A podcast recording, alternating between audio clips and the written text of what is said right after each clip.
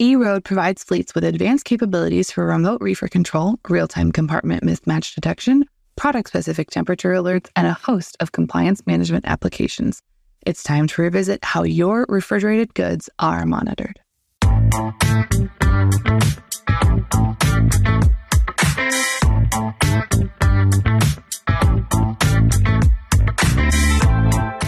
Welcome to Running on Ice, the coolest community in freight. I'm your host, Mary O'Connell, bringing you the latest tech updates, warehouse news, and everything happening in the cold chain world. Not only is there the coolest show in freight, but there's also Running on Ice, the newsletter that could not be colder. You can subscribe to that on freightwaves.com slash running on ice. Today, we are joined by Travis Ross, Senior Technical Account Manager at eRoad. Welcome back to the show, Travis. Hello. Thanks for having me again. I appreciate it. I'm excited for this. You're one of my favorite people to interview because um, you just keep it real, you know? Keep it real. Thank you. I'll keep it real today.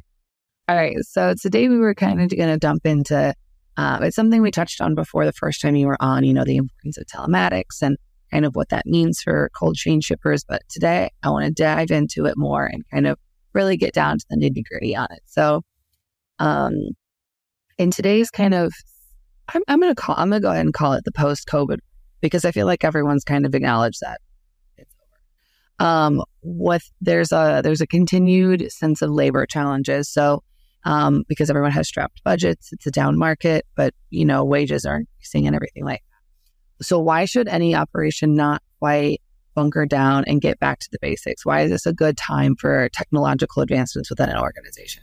Right. Um, so why why telematics? I thought thought about this and I thought it might be helpful for but I just want to like I wrote out this cool little phrase. So let me explain what I think telematics is in one sentence that might resonate with people because that's the that's the bit. You have to resonate with people quite quickly.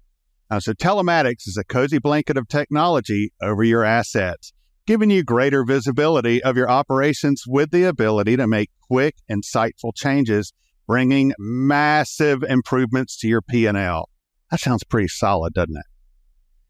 So, sounds good. Sounds good. But if you're, if I'm in operations, I'm a transportation manager, I'm busy, that sounds quite elegant and maybe also sounds like a little bit of BS. I need I need more. Like why am I even thinking about doing something like this? Uh, if you I guess probably 10 years ago if you were to approach me as an operator and try to talk to me about telematics and this and that, I would have probably been like the like Gandalf, right? Remember that scene?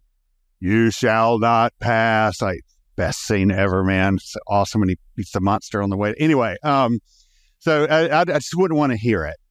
So what has to happen now is that people people have less time in operations, and you really only have if you have 20 seconds. That's I, I think that's more than generous. You probably have about 10 seconds to catch somebody's uh, attention on the why, and a person speaking to someone about telematics better get to the ROIs very, very quickly.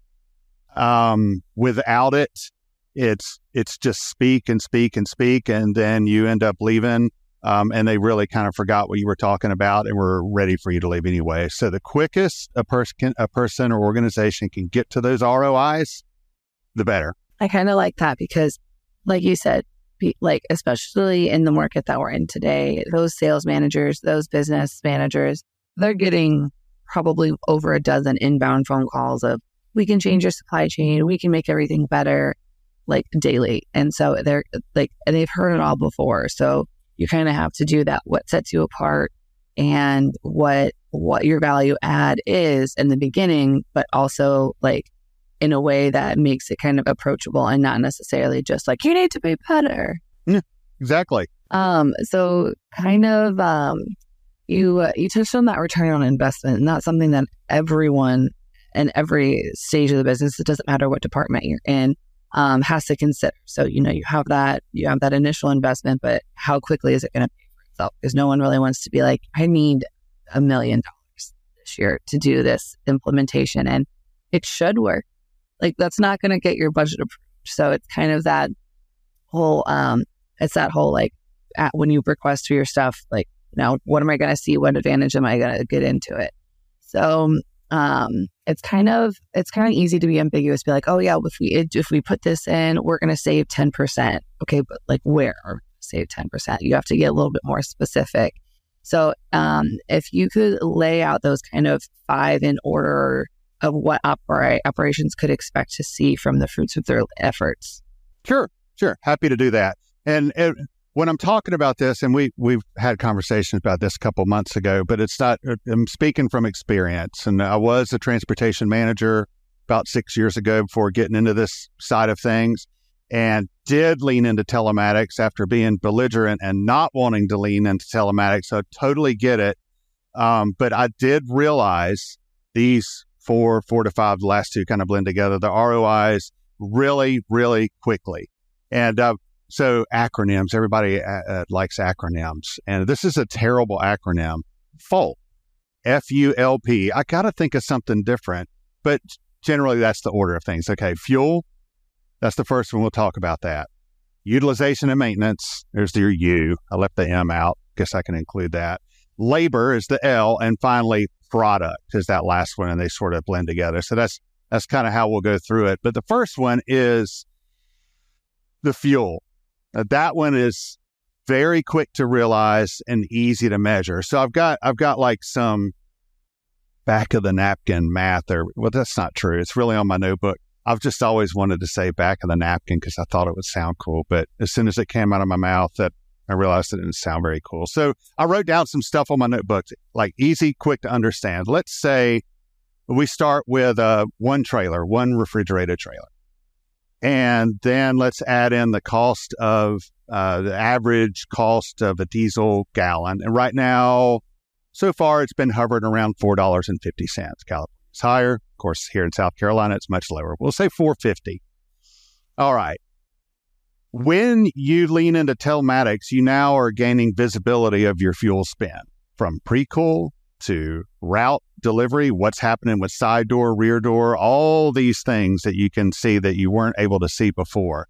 So we're going to be conservative with these numbers and say one asset, $4.50 for a gallon, an average reefer runs about, burns about a gallon an hour. And it is very attainable to say in one day, I'm going to have that reefer save 1.5 gallons. That's it. Just by looking at the pre-cool data, making a few changes. Oh, Lord. Edit that out. A notification came up. Sorry about that. I've got it closed. So we're back to the, the simple math. Diesel is four and a half dollars a gallon. You're going to try to save a gallon and a half a day for one asset. Now let's just use even numbers and say you have a, hundred assets in your fleet. So a hundred times a gallon and a half at 450 that's $6.75 times the 100 so you are now saving with a fleet of 100 $675 a day just by looking at small changes and that's probably just pre-cool only.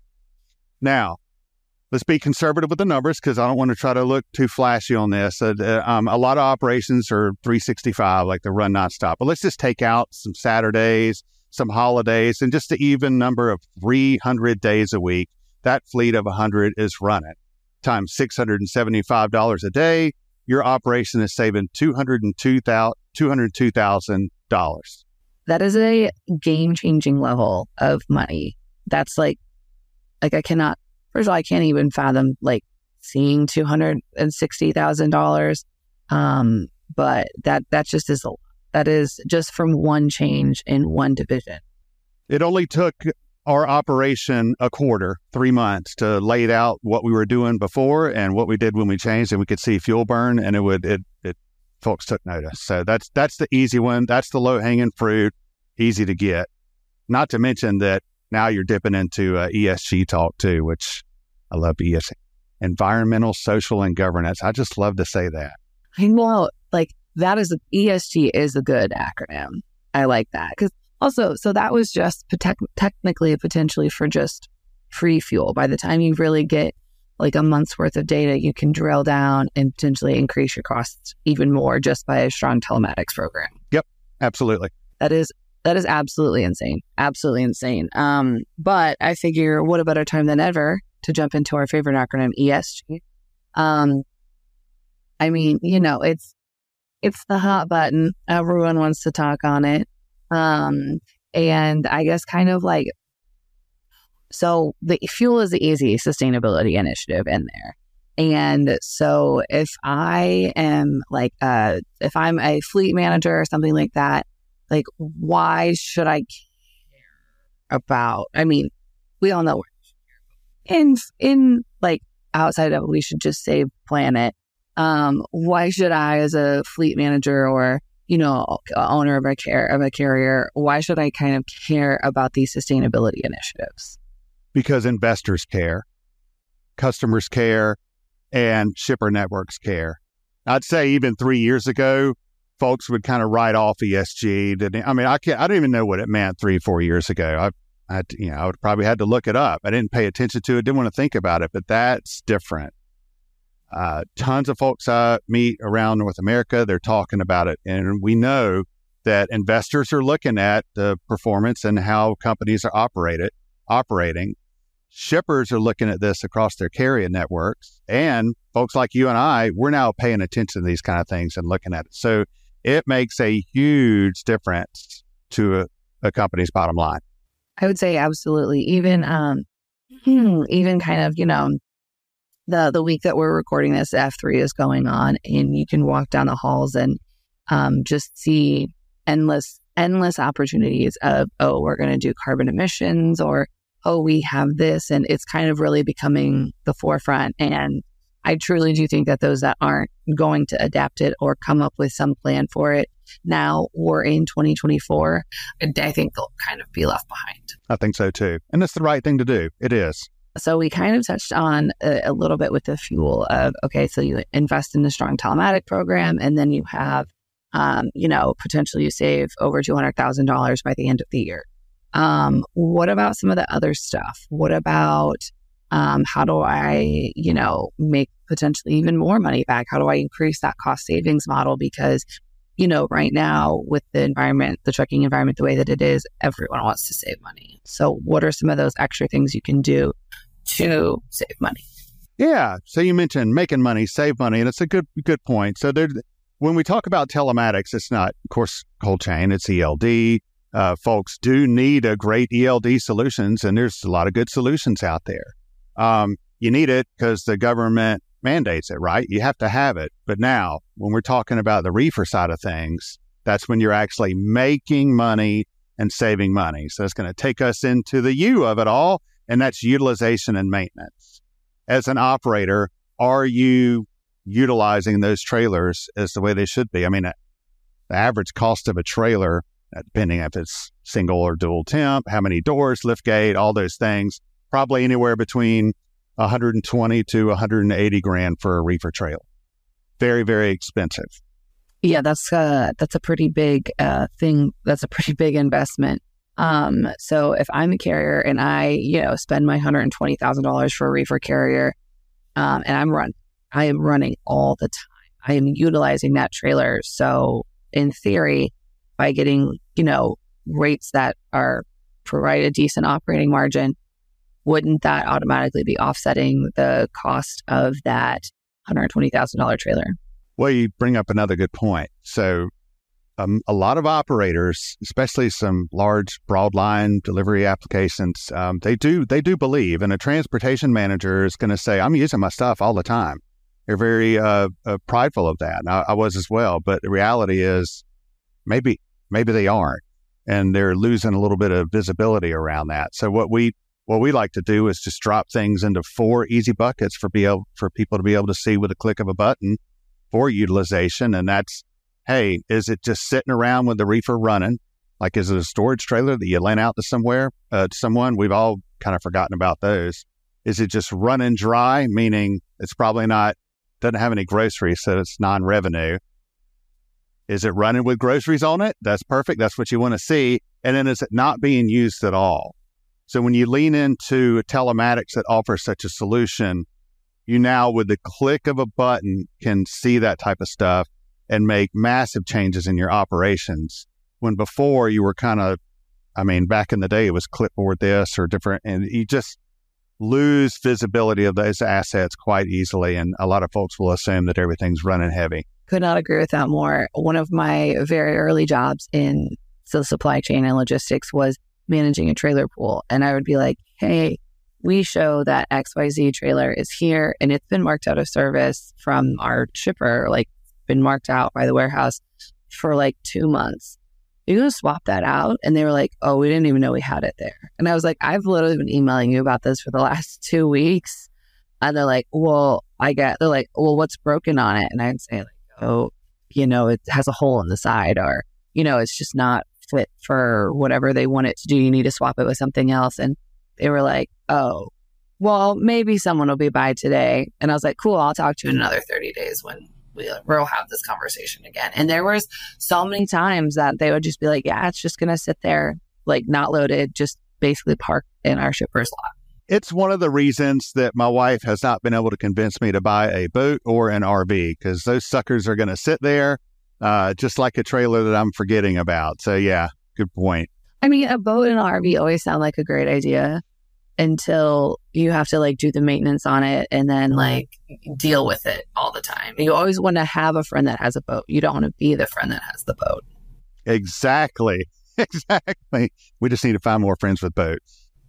All right. So we've covered two of them, the fuel and the utilization. We we need to get to the L. Well, let me let me do this. So I actually added a, with the remember I left out the M and the whole. I, I just haven't mastered the acronym yet, and I'll figure something out. But there was an M, and that was for maintenance. So utilization and maintenance reduction. With telematics, you know when your stuff's getting sick. I mean, this is an easy conversation. You you know way ahead of time before that trailer is going to break down on the side of the road. And I can't, re- I can't remember if I'd shared this with you before on another chat, but we did pilot with an organization and, and, um, did a test over six weeks to study the roadside breakdowns for their reefer units. And we're able to, we're able to show that 62% of those road, roadside breakdowns all would have communicated to the end user what was happening with that trailer. So a large enterprise, let's just round it down. I just like to keep the numbers conservative. If they could catch 50% of their trailers before they break down, huge. That is game changing to not only your costs, but also your on time percentage. Your customers are going to be thrilled beyond belief, which if you are on time, not breaking down and, you know, meeting and exceeding my expectations as a shipper, well, I'm going to give you more freight because you're reliable. The next one, and and the reason I listed them out here, like you're going to realize fuel first is fast. You're gonna, and you can put numbers against it quickly. You're then going to realize utilization and maintenance uh, fast as well. All right, then we start to get into labor, the labor savings. You've got things like once you have the telematics, you're not paying anybody to drive to a shuttle yard where you've got consolidated trailer to check on your reefer. You have a, uh, an alert structure that's going to let you know you can um, free up your yard switcher to, to do other things for you rather than walk around and constantly check temps. Uh, system might let you know. There's just so many ways that you can realize labor savings with this. Uh, just like not having a driver sitting on the side of the road aggravated because his reefer went down. I mean, that's a that's a big bad scene right there. But the reason it's kind of listed, it's a it's a big piece of it. But the reason it's listed kind of towards the end because it just takes a little bit of time to realize that in your P&L, but it does come. It might take eight, ten months before you start seeing significance, but certainly you'll see the benefit of less aggravation. I was going to say, unfortunately, when it comes to telematics, like, you know, in a vehicle, you can, um, you can, you know, put it on the engine, see how the engines do it, et cetera, et cetera. Um, there haven't quite been an invention for telematics inside people. Um, so it does, that's where like that, that does come a little later, but it's something that I've always said, you know, automate those, those time consuming tasks, those things that, you know, is a drain and those tedious tasks, like you said, you know, monitoring the yard, doing other things like that. Because it's so hard to find people that work in warehouses and even harder for people who are willing to go to a cold warehouse where you literally work in like a fridge or a freezer every day. Um, I think, you know, people have to get more creative with how they're solving solutions in their warehousing because the um because the you know, the, the human capital is limited. And so you really have to make the most out of what you have available to you. Otherwise, I think, you know, you're going to get a lot, you're going to have a such much higher turnover in your warehouse, which is going to be even harder to staff. Learning curves are deep and uh, it just said that, yeah, turnover is painful. You're right. All right. So I think all we have is P left from your acronym. Yeah, product. Okay, so that's that's the P. Um, couple things, and why it's listed last is pretty much operations are not going to share their product loss and damage line on their P and L, and it may not exist. And if it does, it's something like there there's ways to dispose of product, but usually there's it's just not a metric that's that's easy to get, even sometimes inside an organization. So that's why it's kind of a little bit hard to measure that piece of it. But the minute you save a load of chicken or save a load of country milk gravy, which we talked about last month, you're you're you're saving anywhere from 30 grand for something like that to to something that a protein load might be 80 grand. And that is a very quick realization of that ROI. And then, but you, you leaned into it just a minute ago when you said product quality. So you're saving yourself from losing product. We know this happens time and time again. Got plenty of case stories to that we could share one day. But in terms of product quality, you're now showing a shipper network. So you're a carrier, you're showing the shipper, you're showing the customers that you are on top of your game. You're like next level as far as food safety goes. And it's really starting to matter you will gain market share. We see it all over where carriers are trying to say, hey, uh, shipper, I'm actually best of your carrier network and I'm, I'm after more market share. We see that taking place. So it's just that it takes a little bit longer again to realize that because it's, you know, business growth. Absolutely. And especially with some of the new regulations, like there's a new food traceability rule that says like you need to know everywhere that that piece of food has been from the moment it's picked from the field or the tree or however it's harvested. You need to know every cross stock it was in, every place it's been, all the way to like the restaurant or the grocery store you sell it at. Just because, you know, if someone were unfortunately to get sick, they want to be able to trace it back. And I, as a consumer, love that role. And as as someone who, you know, knows there's some visibility struggles in the supply chain, I'm curious to see how that plays out. I think it's at least on the right track. And those that are, you know, adopting some of these new things and, you know, thinking forward enough, I think that it's only going to be continued success. And they're just going to have, they're going to have to have that conversation with some of their shippers, maybe of like, do I need to go buy a lot more trailers for you? Because I think I'm running out of space.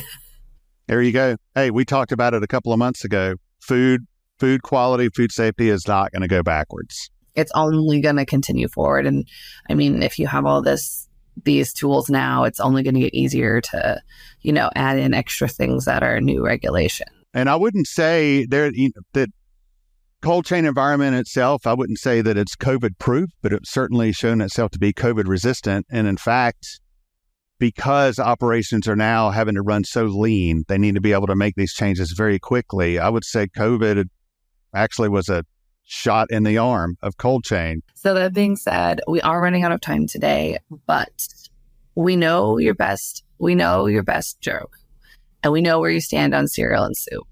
So, if you could only eat one color of food for the rest of your life, what would you? What color would you choose? I gotta need to have a think on this. Um, because there's like a popular there's a popular answer that has the most variety. And then there's like all the others. I don't want any hints. I don't want any hints. So I just had, I didn't even have to think on it. And having to think on it, like I love these Kiwi phrases that my Kiwi and Aussie friends having to think, having to lie down. I was thinking, um, let me look. Here's having a food item here on my table to help me. Here's a hamburger um, that my daughter made. It's, it's awesome. It's awesome. It's beautiful. I actually use it for my travel receipts. But I'm noticing red and yellow like are kind of a thing. If I could talk and think about this, uh, apples and banana. I like apples and bananas. Bananas are good. That's yellow. Um, waffle fries. We talked about waffle fries, golden yellow waffle fries. the sauce to go along with them.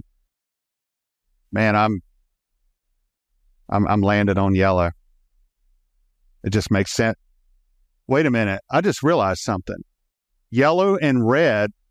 I wonder if people market food stuff with yellow and red signs to trick us because that's what we want. We just figured something out. We, we just did. nailed it. yes. All right. So if anyone wants to, uh, you know, share any other food marketing conspiracies with you, or if they have any questions about telematics, where can they find you outside the show? Sure. You can email me at travis.ross at eroad.com, E R O A D, like the kind you drive on. Uh, LinkedIn, it's Travis Ross SC for the South Carolina. Um, and then you could go to the eRoad website, probably find me there. But email, LinkedIn, reach out. Awesome. Thank you so much for joining us today. Always a pleasure. You can catch other episodes of Running on Ice right here on YouTube or anywhere else you get your podcasts like Apple Podcasts and Spotify. Need more Running on Ice news? No sweat subscribe to the newsletter on freightwaves.com slash running on ice. See you on the internet.